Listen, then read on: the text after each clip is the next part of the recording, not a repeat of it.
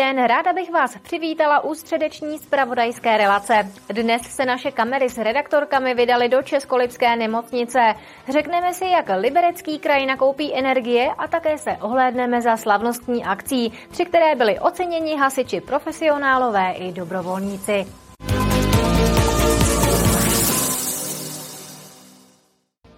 Na operaci kolene čekají pacienti Českolipské nemocnice rok. Vše způsobila nucená dvouroční pauza, kvůli které se většina naplánovaných zákroků zrušila. Na čekací listině je aktuálně 550 pacientů. Co člověka neohrožuje na životě, to musí počkat. Tímto pravidlem se řídili v nemocnicích v minulých dvou letech. V té Českolipské to znamenalo zrušení ortopedických operací. Naši pacienti bohužel nedostali své operace. Na našem čekacím listu tady v tom regionu je kolem 550 pacientů, kteří na svou operaci čekají. Znamená to spoždění zhruba rok když bych vzal kapacitu naší nemocnice. Komu se nechce čekat, může zkusit štěstí v jiné nemocnici. Třeba v té jablonecké jsou ale na tom se skluzem obdobně. Samotný zákrok pro pacienta neznamená uzdravení. Musí počítat ještě s následnou léčbou. Hlavním úkolem je e, toho pacienta připravit na běžný život po velkým výkonu, protože náhrada kyčelního nebo kolenního kloubu je výkon velký, rutině prováděný a je potřeba potom ho nastavit tak, aby jeho kvalita života byla mnohem lepší, než byla před tou operací. Ortopedické operace podstupují zejména starší lidé nebo sportovci.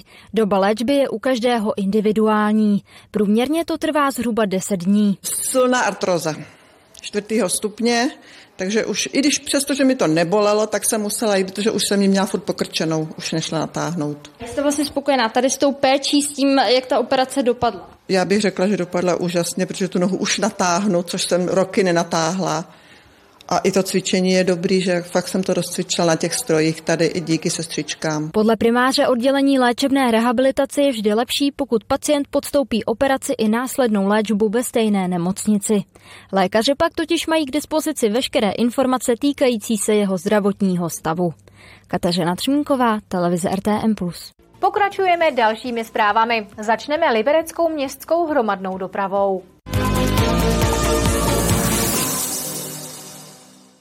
Odhad kompenzace za provozování MHD v Liberci pro rok 2023 je o více než 100 milionů korun vyšší než ten letošní. Stojí zatím energetická krize. My jsme ve fázi přípravy rozpočtu na příští rok. Náš dopravní podnik a vlastně vůbec cena, kterou město platí za provozování MHD, je vlastně největší položka, která v tom rozpočtu je. Pomáhají nám ty vládní stropy, které sice přišly pozdě, ale přišly přeci a my jsme vlastně řekli, dobře, tak když to bude bez změny, tak to bude stát tolik a tolik. A to slovo tolik a tolik znamená 442 milionů korun ročně. Liberecký kraj přidá sociálním službám na začátek příštího roku další více než 2 miliony korun. Celkově tak poskytovatele v prvních měsících roku, než přijdou dotace z Ministerstva práce a sociálních věcí, podpoří více než 32 miliony ze svého. Peníze navíc jsou určené zejména organizacím, které poskytují terénní služby. Kraj touto cestou už řadu let pomáhá zachovat kvalitu poskytovaných služeb do doby, než přijdou státní dotace. Města a obce Libereckého kraje začínají s přípravou vánočních stromů, které tradičně ozdobí jejich náměstí. Ve středu ráno usazovali strom například v Železném Brodě, ukotvený je tradičně před historickou radnicí. V krajském městě převezl vánoční strom na náměstí doktora Edvarda Beneše na státní svátek 17. listopadu. Slavnostně se rozsvítí v pátek 25. listopadu.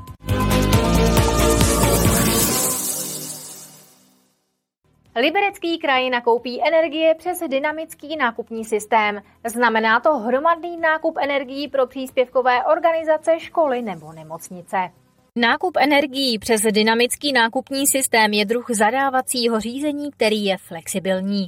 Zadavateli umožňuje podle zákona o zadávání veřejných zakázek reagovat pružně a rychle.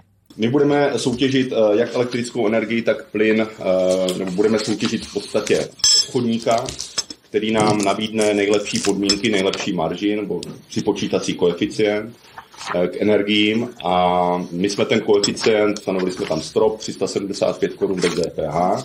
V dynamickém systému jsou registrovaní dodavatelé. Kraj už teď může predikovat, kdo bude energie dodávat.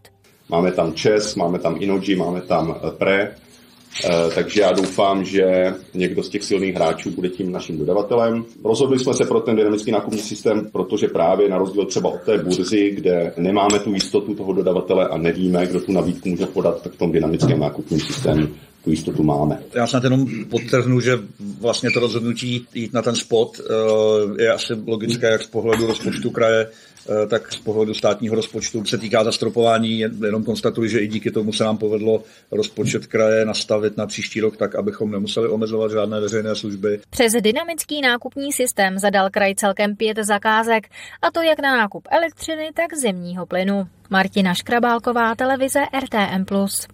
Na řadě jsou další stručné zprávy. Jdeme na ně.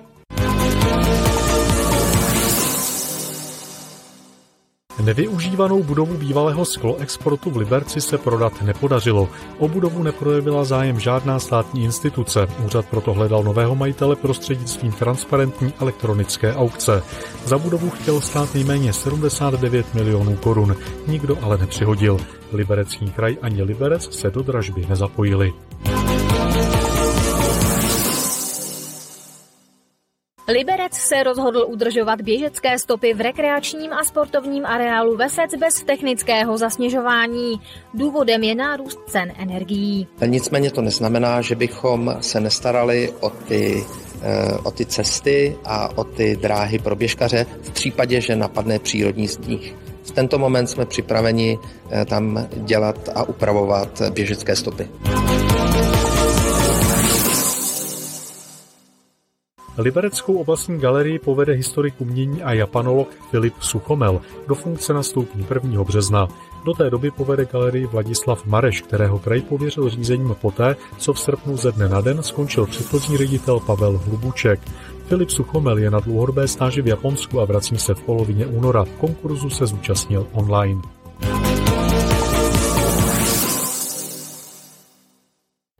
Liberecký kraj ocenil nejlepší účastníky hasičských soutěží. 120 malých i velkých hasičů z řad profesionálů i dobrovolníků obdrželo diplom a věcné ceny. Někteří z nich se pišní i úspěchy na mezinárodní úrovni. Požární sport je jedním z nejnáročnějších druhů pohybové aktivity. Klíčem k úspěchu je správná kombinace fyzické síly a psychické odolnosti. Těch disciplín tam má poměrně dost. Jsou to jakési atletické disciplíny, kde běhají dospělí 100 metrů s překážkami, mají tam bariéru, mají tam kladinu, mají tam hadice, mají tam rozdělováč, takže je to takové specifické na těch 100 metrů.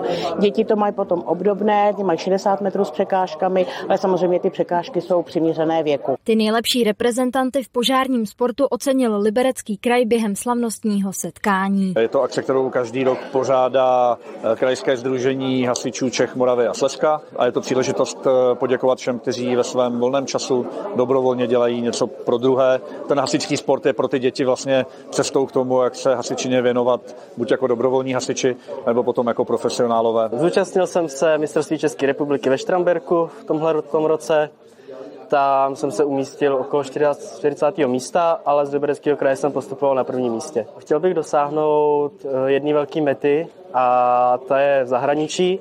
Chtěl bych se účastnit za dva roky v Dánsku světových hasičských her. Úspěch je asi reprezentace Libereckého kraje na mistrovství republiky v TFA. Dopadl jsem na 38. místě celkově a postupoval jsem z Libereckého kraje ze třetího místa. Asi bych chtěl dosáhnout vrcholu teda v tom TFA a být jednou na prvním místě. A letošní sezóna byla velmi náročná, zúčastnila se celkem 25 závodů v TFA, 12krát jsem byla první, třikrát jsem byla asi druhá, čtyřikrát třetí, další výsledky už si nepamatuju. Mistrovství Český TFA bylo ve Štramberku, tam jsem skončila 16. a pro mě to byl velký úspěch v mém věku, protože my tam nemáme dělené kategorie, my jsme ženy od 18 výše. Všichni hasiči a také jejich trenéři dostali diplom a navíc ještě tašku s věcnými cenami. Kateřina Třmínková, televize RTM+. Ze středečních zpráv je to pro tuto chvíli vše. Přeji vám příjemné a hlavně klidné dny. Na viděnou příště.